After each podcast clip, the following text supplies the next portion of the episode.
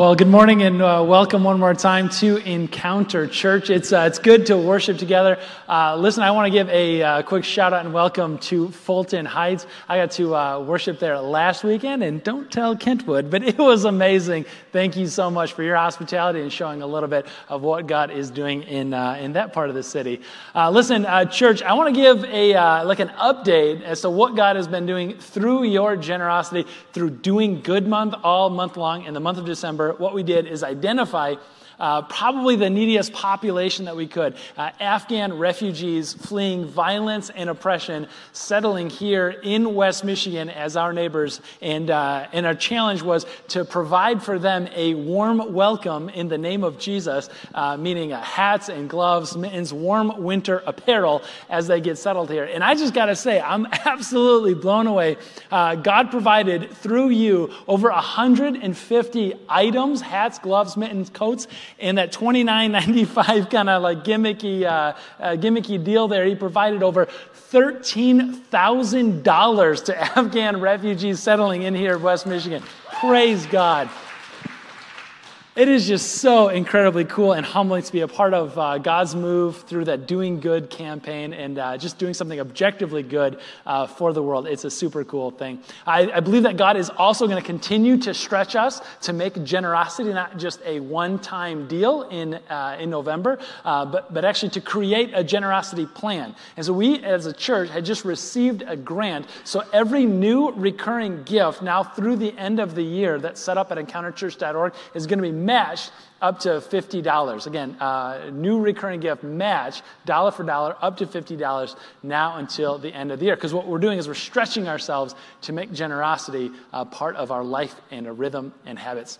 Okay, uh, today we're kicking off a brand new series at church called Fear Less. It's not fearless, it's fearless. And the idea behind that, the idea behind this series, is that fear at its core isn't actually such a bad thing, isn't such a terrible thing. That, that fear is actually like, like gift, God's gift to us to, to really keep us alive. Like our ancient ancestors had fear of like, I better avoid that stripy animal, that tiger, because it might eat me. They had a good, healthy kind of fear that kept them alive. I better not eat the weird colored berries. They might be poison it's like a healthy fear that keeps us alive. Uh, those of you who have been entrusted uh, to care for small children, when, not if, when they start climbing on things, on the counter and into the cabinets, I said into, right?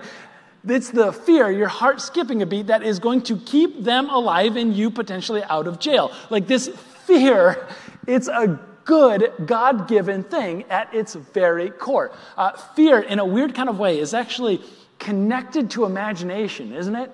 Like it's fear uh, and imagination that, that helps us project and stretch into the future and start to make plans. In fact, I heard fear described that way one time as uh, fear is the byproduct of looking into the future and making plans accordingly.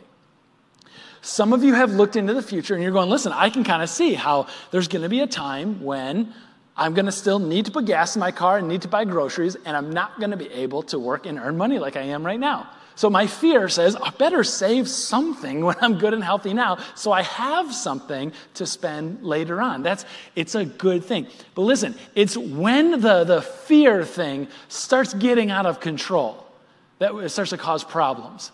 It's when the fear, when the what ifs start going and we can't shut them off that fear becomes a problem. What if I can't pay my bills? What if I get sick and I, and I don't make a full recovery? What if I can't have kids? What if, what if I'm pregnant right now? The what if, what if, what if, the fear that we can't shut off. It's when it becomes a problem. Some of us identifying right now like it's a problem already. It's keeping us, it's got a hold of our lives. And it's dictating, it's the fear, not concern in a healthy way, but the runaway what ifs that's keeping us in the place and keeping us from experiencing life and life to its fullest right now. That, for some of us, or like watching uh, online or listening in our cars, hopefully not watching in our cars, but it's like fear that's like keeping you from gathering around. And I just want to say, like sometimes what we need isn't like uh, a sermon, it's a hug. And it's fear that's like preventing some of that from happening. And so we like acknowledge some of this. I'm saying, okay, we, we got to find a way not to, I guess, live fearlessly, but to live with less fear. And God does that in a remarkable way. Like, God does it, He shows up in the Bible, in the biblical account, the birth of Jesus, and he, uh, and he speaks. The angel speaks a word uh, about fear, stepping into it again and again and again. Uh, God steps into the life of the shepherds watching their fields at night and, and says these incredible four words Do not be afraid of where you stand before God. That's part three of our series together. Uh, God shows up, and the angel shows up uh, to Joseph in this incredibly awkward position, a stepdad position that Joseph is going to ask to be accepted. And the angel says, Do not be afraid of what people will think of you. Part two of our series. And today, the angel shows up to Mary and says, This is going to come as some kind of an inconvenience to you, but do not be afraid of what God is asking you to do. That's what we're talking about today. We're talking about how to fear less when God asks you to do something. And immediately from the get go, we have to acknowledge something. We have to acknowledge that when God asks you to do something, it's often an interruption, and interruptions are often inconvenient.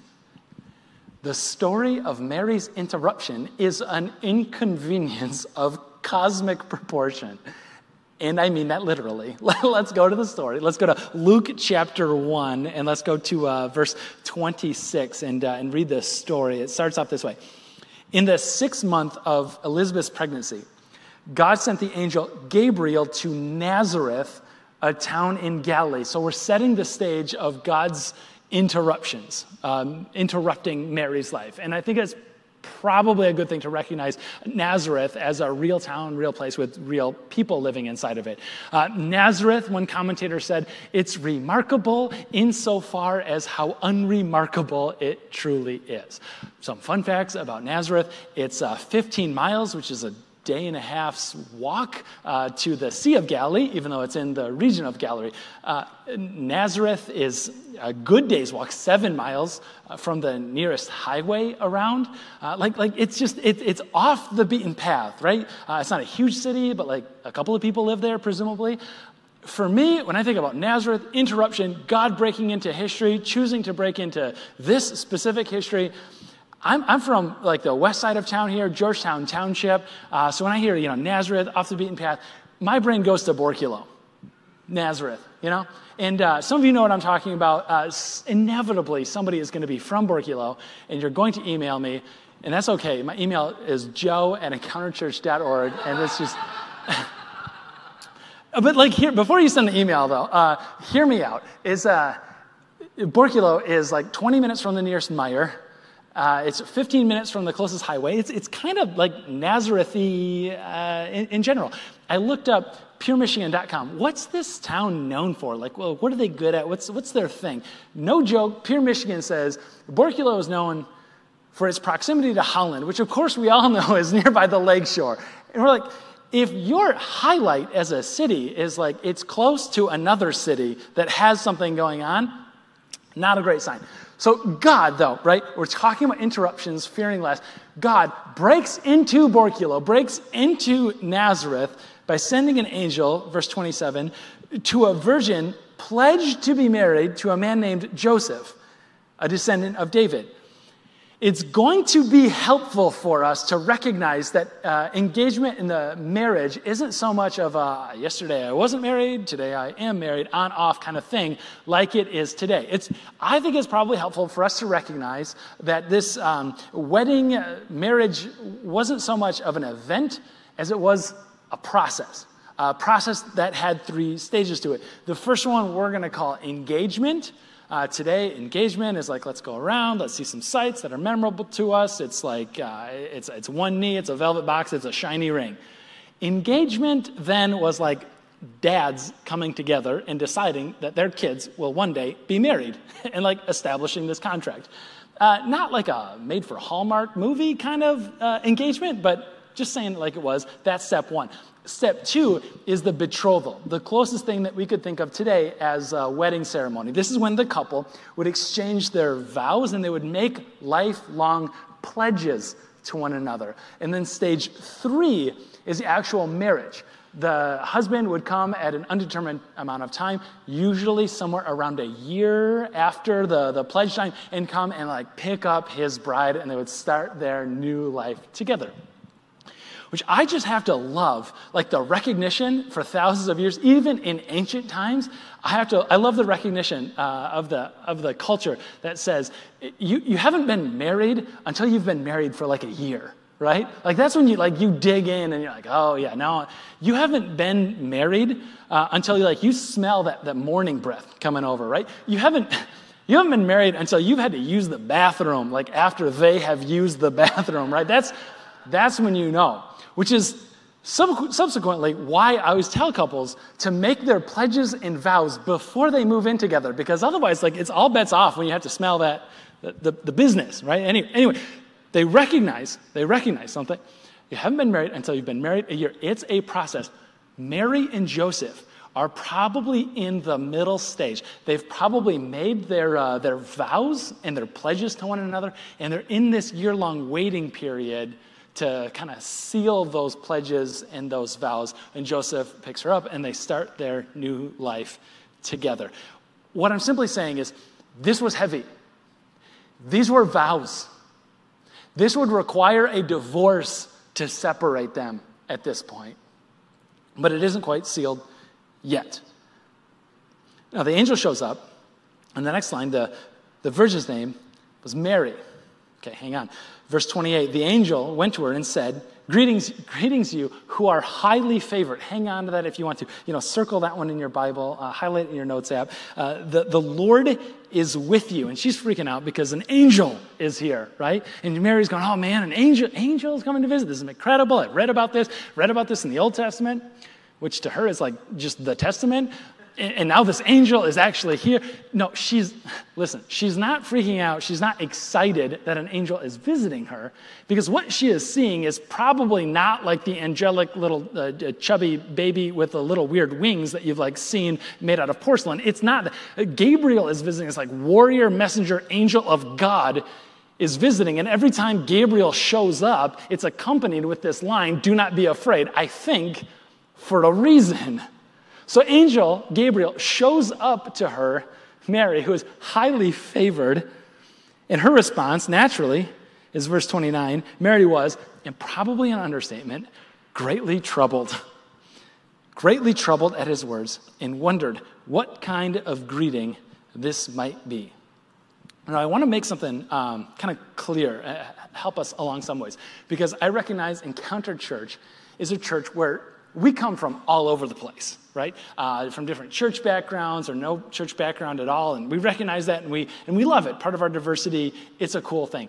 Uh, some of you from some uh, kind of higher liturgical traditions, Catholic traditions, you'll notice like we don't have Mary around here. Like we don't have the pictures, we don't have little statues of Mary. I don't have them in my home. It's not part of the of the theological framework of encounter, and it's like a wondering why not. Like Mary was chosen, highly favored, to be, now listen to the words carefully, to be the mother of God, which is a funky way of saying it, right? But isn't it true? Like Jesus, fully divine, God, called Mary mom. Clearly, there's something about her that's highly favored. And you're right. I want to I want to affirm those instincts in you. Uh, she is highly favored. This text was written in Greek. Mary is the Greek expression of the Hebrew Old Testament name Miriam. Miriam is Moses' sister. Uh, Mary probably comes from a very religious, very spiritual family to get that name, Mary, Miriam. Miriam means one who is highly favored. The angel shows up in Mary's life and, and calls her highly favored. The angel Gabriel is affirming her God given name. You who are highly favored. Now, listen, because we got to get this thing clear that it means something for us today. That it wasn't so much that Mary did something that warranted the favor of God. No, no, she was there already.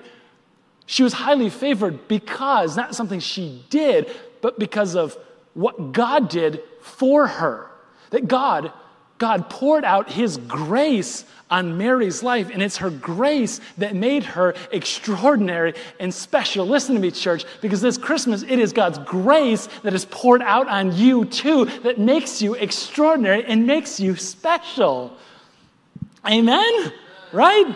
I mean, come on, if I'm preaching here, I'm going to ask her some company along the way as well. All right, so this is Miriam. This is Mir- uh, Miriam. She's highly favored, and she's greatly troubled because of the interruption, because God breaks in at a very inconvenient time. God breaks in as she's like planning this final leg of her wedding. God's breaking in as she's like researching Instagram to find like the perfect barn to get married in. And God's like, if you like barns, you know, I got a plan for you. Right? God breaks in as she's like working on her signature, uh, you know, her new last married name that she's like, yeah, how do you do like a cursive Z? Like, I don't know, right? Mary, or God breaks into Mary, and she's like looking ahead. You know, one day, a long time in the future, when Joseph and I are ready, we're going to start a family, and if it's a uh, if it's a girl, we're going to name her Emma, and if it's a boy, I'm thinking Lily, uh, Liam or something like. that. God breaks in, and it's wildly inconvenient. And I want to just take a moment at this point and just recognize that I think every time that God breaks in, it's an interruption. It's more than inconvenient. But isn't it also true that when God breaks in with an interruption, he probably also views it as an invitation to something better? That what we view as an interruption, God probably views as an invitation to something better. Think about, think about who God is. If you know some parts of the Bible, think about the stories in the Bible that you might know. that Moses, as an octogenarian, as an 80 year old, is tending his father in law's sheep in Midian, and he's thinking, this is, this is probably it. And God shows up in the form of a bush burning that will not burn up and burn out and says, Hey, Moses, interruption. I would like to invite you to be the leader to escort my people out of slavery and oppression into the promised land that I'm about to give them. Hey, uh, Jonah, I'm going to interrupt your morning swim. Uh, off from a boat into the water, heading towards the shore, uh, with an invitation in the form of a great big whale to, yes, reconsider your plans not to go to Nineveh. And in fact, go there and preach the word and turn this whole city upside down. It's an interruption, it's also God's invitation. God comes in the form, Jesus uh, interrupts Peter while he's making a fine net income. It's a fisherman joke, thank you. Uh, it says, Jesus, invitation now, come and follow me. And Peter's life is never the same. Church, it's like how God works. His interruptions are actually an invitation to something higher. Now, I'm telling you that so many times because I need you to remember it this week. Because this week there's going to be an interruption. And, and, please don't take that as like a threat from me, but I want you to be able to recognize it. That when God grabs a hold of your heart and life, and it feels intrusive and it feels like an interruption, I want you to remind yourself this is an invitation to something higher. Some of you have had that experience where somebody invited you to come to church. And you're like no no this is this is an this is an interruption. I've got plans. I don't want i'm not a spiritual person. I'm not a religious person. I know there's somebody in the room who has that story in their background they're going, I don't want to, but because Encounter is an inviting church, they just wouldn't take no. And so I just invite and invite and invite until you finally said, okay, I'm going to go just so that I can go and say it wasn't for me, and then I'm going to go home and never come to that place again. And you'll quit asking. But you came. And maybe it was in the song, or maybe it was a, something you heard in the message, but like, like God got a hold of your heart and like, like did something. And as a result, you took the courageous next step of coming back the next week and the next and the next. And, and then something else weird happened. It's like God started speaking to you, started like moving, not on a Sunday morning, but like a Wednesday evening. And you're hanging out with a, with a friend and they're, and they're pouring out their life and it's messy and it's painful and there's, there's all kinds of hurt. And internally, right, it's this new experience for you. You weren't like criticizing them or judging them in your mind. No, no. Even inside, you were empathizing with them and you're, and you're offering them love and support and, and like hope. And you're going, who is this? And then all of a sudden you find yourself out of body experience and you're like praying with that person, not for that person later on during the you know, rest of the week, away from them in the solitude of uh, just by yourself, but like with them in the moment. And going, what is this? And then on Sunday, it's like, hey, there's a need, an opportunity for you to tell uh, these four year olds about the love of Jesus in their life week in and week out. It's not like a one time commitment, it's a long time kind of, uh, kind of relationship building. And you're like, going, I do not have time for this. What an, what an incredible interruption to my life. But okay, like sign me up. And you're going, what was that? you know, like, and all of a sudden you're, you're serving and you're loving these kids. You're reflecting the love of Jesus. And, and you know it, it's like the highlight of your week is telling four year olds about the love of God in their life. What happened? God happened. That's what. The Spirit of God moved. And what you initially probably saw as an interruption to your way of life was an invitation to an incredibly higher way of life. This is what Mary is experiencing right now an interruption like none other. She's afraid naturally. But 30, verse 30, but the angel said to her, Do not be afraid, Mary.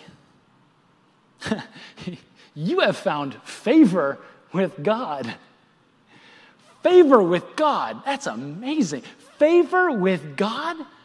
I bet this angel is going to show up and pay for my whole wedding. That's what favor of God means. I bet the angel is going to say, We're going to take care of the honeymoon too. The, the angel might even show his favor by covering 20% of Joseph and Mary's first home for a down payment. Stay tuned. Verse 31 You'll conceive and give birth to a son, and you're to call him Jesus. He will be great. He'll be called the Son of the Most High. The Lord God will give him the throne of his father David. He'll reign over Jacob's descendants forever. His kingdom will never end. I want us to recognize that it is understandable to fear God's plan in our lives. At the very minimum, his plans are probably inconvenient. I want us to also recognize that that inconvenient interruption can also break up our plans to reflect his purpose. This recognition that God's purpose is different and, I would say, higher than our plans. But it does require giving up those plans. And that's not, that's not easy you know, I think of a couple that they never explicitly said it, but they just, they just imagined that, that their life and that their kids would be healthy and able and capable. But God interrupted those plans with bringing a special needs child into their life. And it was not easy. I think of somebody who's disengaged at work. Not that they, they don't like it, but it's just not everything. And then all of a sudden, in the month of December, it's gone. And never once did I think that I would, I would be at this place, at this stage of my life, and be without. I mean, I didn't love it, but it was something. And the plans change. I think of somebody who's engaged to, to be married And the fiance says, I think we should talk and really get, have a deeper conversation. And, and you think this is the moment. He, he's really, he's really going to pour into me, invest into me, uh, uh, declare what our relationship is going to be like, seeking after the Lord together. And, and what he wants to talk about isn't those things at all, but I think we should call off the wedding. And plans change. But God reveals his purpose amidst them. Not right away, not usually, but the couple experiencing the change of plans, the interruption with a, with a special needs child, it's like they will testify that their hearts were stretched to a capacity of love far beyond what they could have ever even imagined in those moments. God's purpose shone through their interrupted plans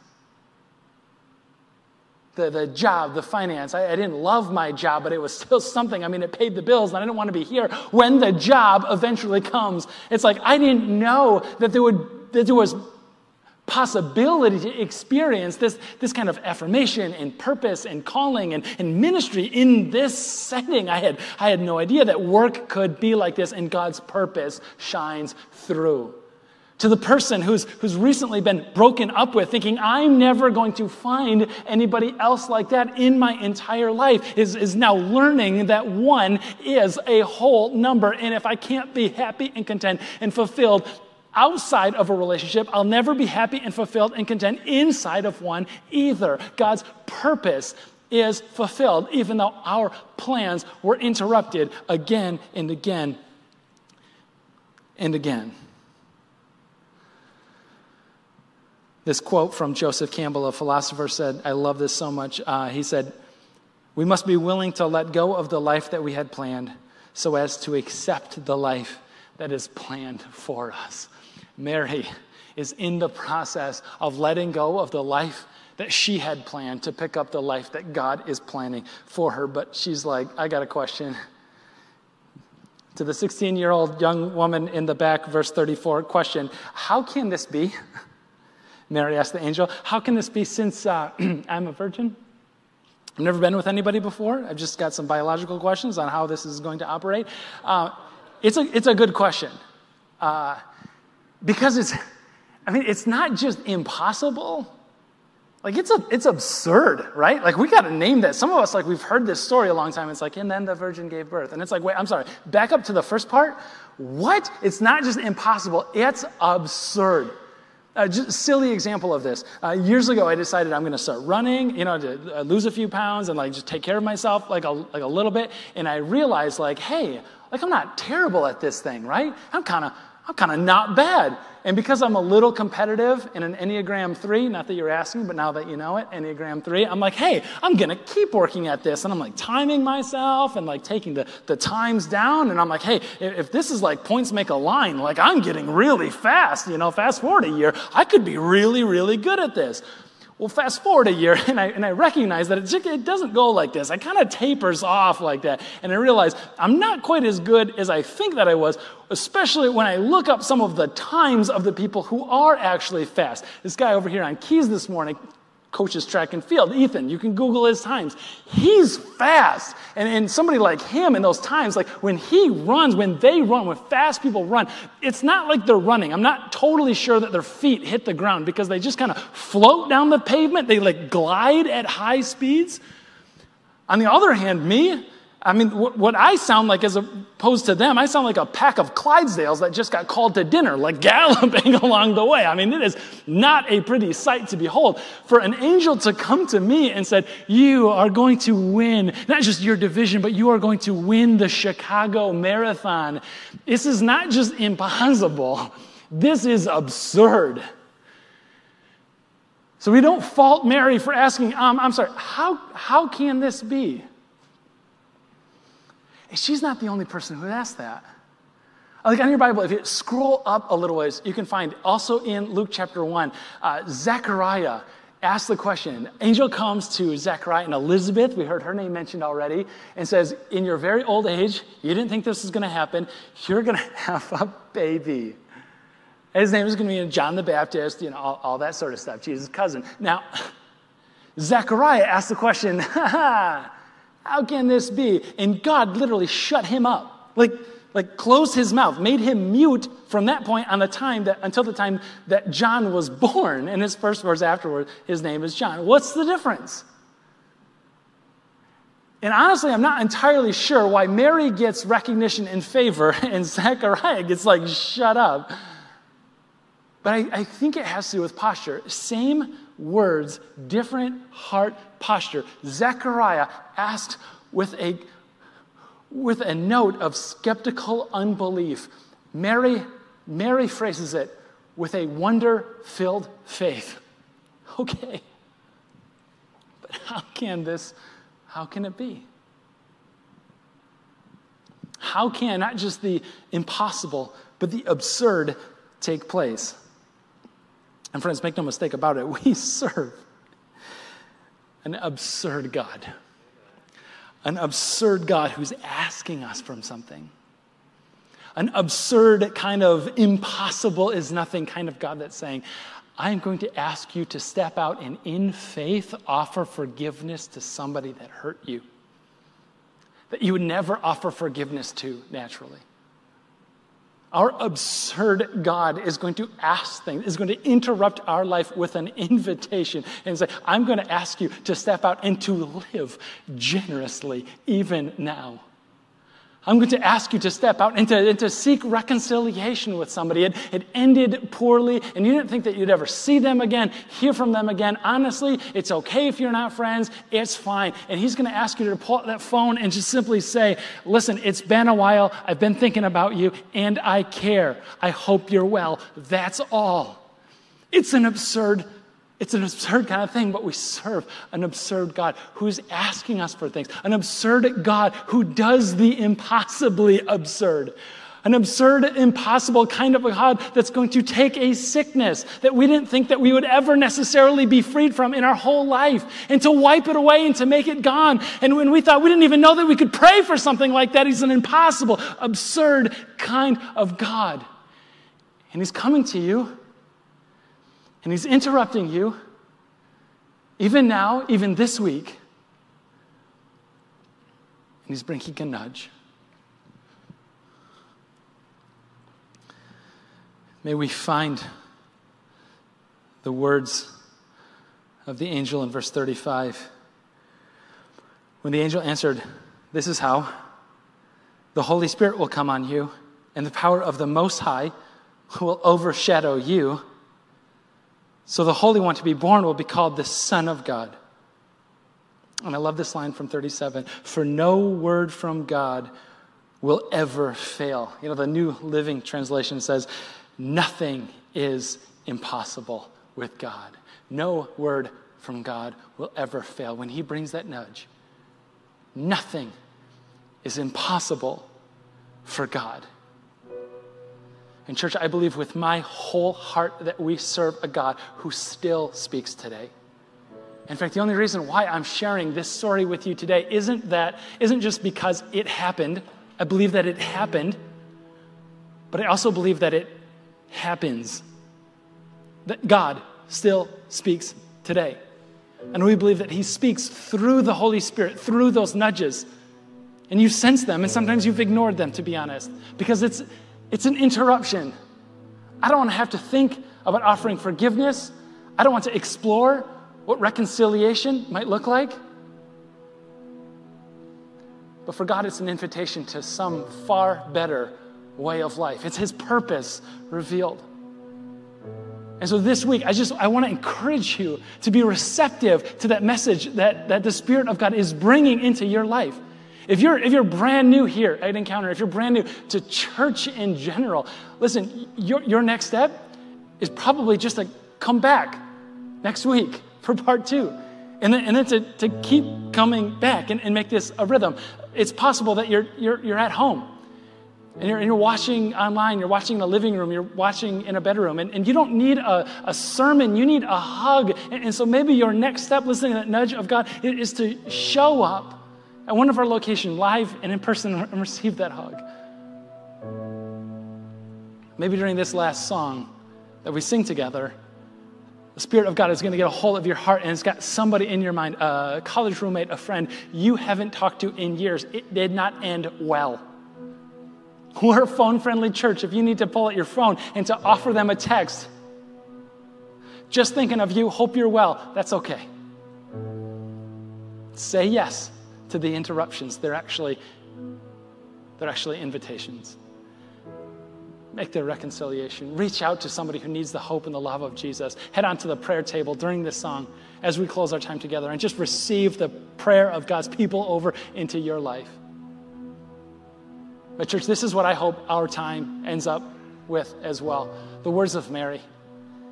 The words of Mary in verse 38, where she simply responds to all of this I am the Lord's servant. It's what we say when we don't know what to say. Okay, I am the Lord's servant. God, I'm going to accept that this interruption is your invitation. I'm going to accept that my change of plans is you revealing your purpose. God, okay, I am your servant. I want to invite you, church, to, to stand up as we end our time together. If you're at home, Fulton Heights, Kenwood, everybody, let's stand up together. A reminder during this last song, at both locations, we have people set up in the back. We would love to pray with you during this time together. Let's pray together now. Uh, our gracious God, we, we pray for good conversations this week. Spirit, as you've nudged us to recognize the interruption as an invitation, help them to go well. Help us to see your purpose behind our change of plans. God, I pray that we trust you with the outcomes, that we don't try to manipulate or control them all the time, but we simply say, whatever you have for us, is not just good, it's, it's God, it's you, it's yours. We're your servant. And God, I pray that even though this month is inevitably going to be difficult for many of us, spending this time together, help us, God. Give us the supernatural vision and eyes to see, God, your goodness through it all. Jesus, we pray this in your name, who loved us to death and back again to new life. Amen. Hey, church. It's our sincere prayer that this message was able to help you find new life in Christ. And if you did find it helpful, would you consider donating to help drive this ministry forward? And don't forget, there's no substitute for doing life together. So find a worship experience, join a small group, or a serving team today. You can do all this at encounterchurch.org.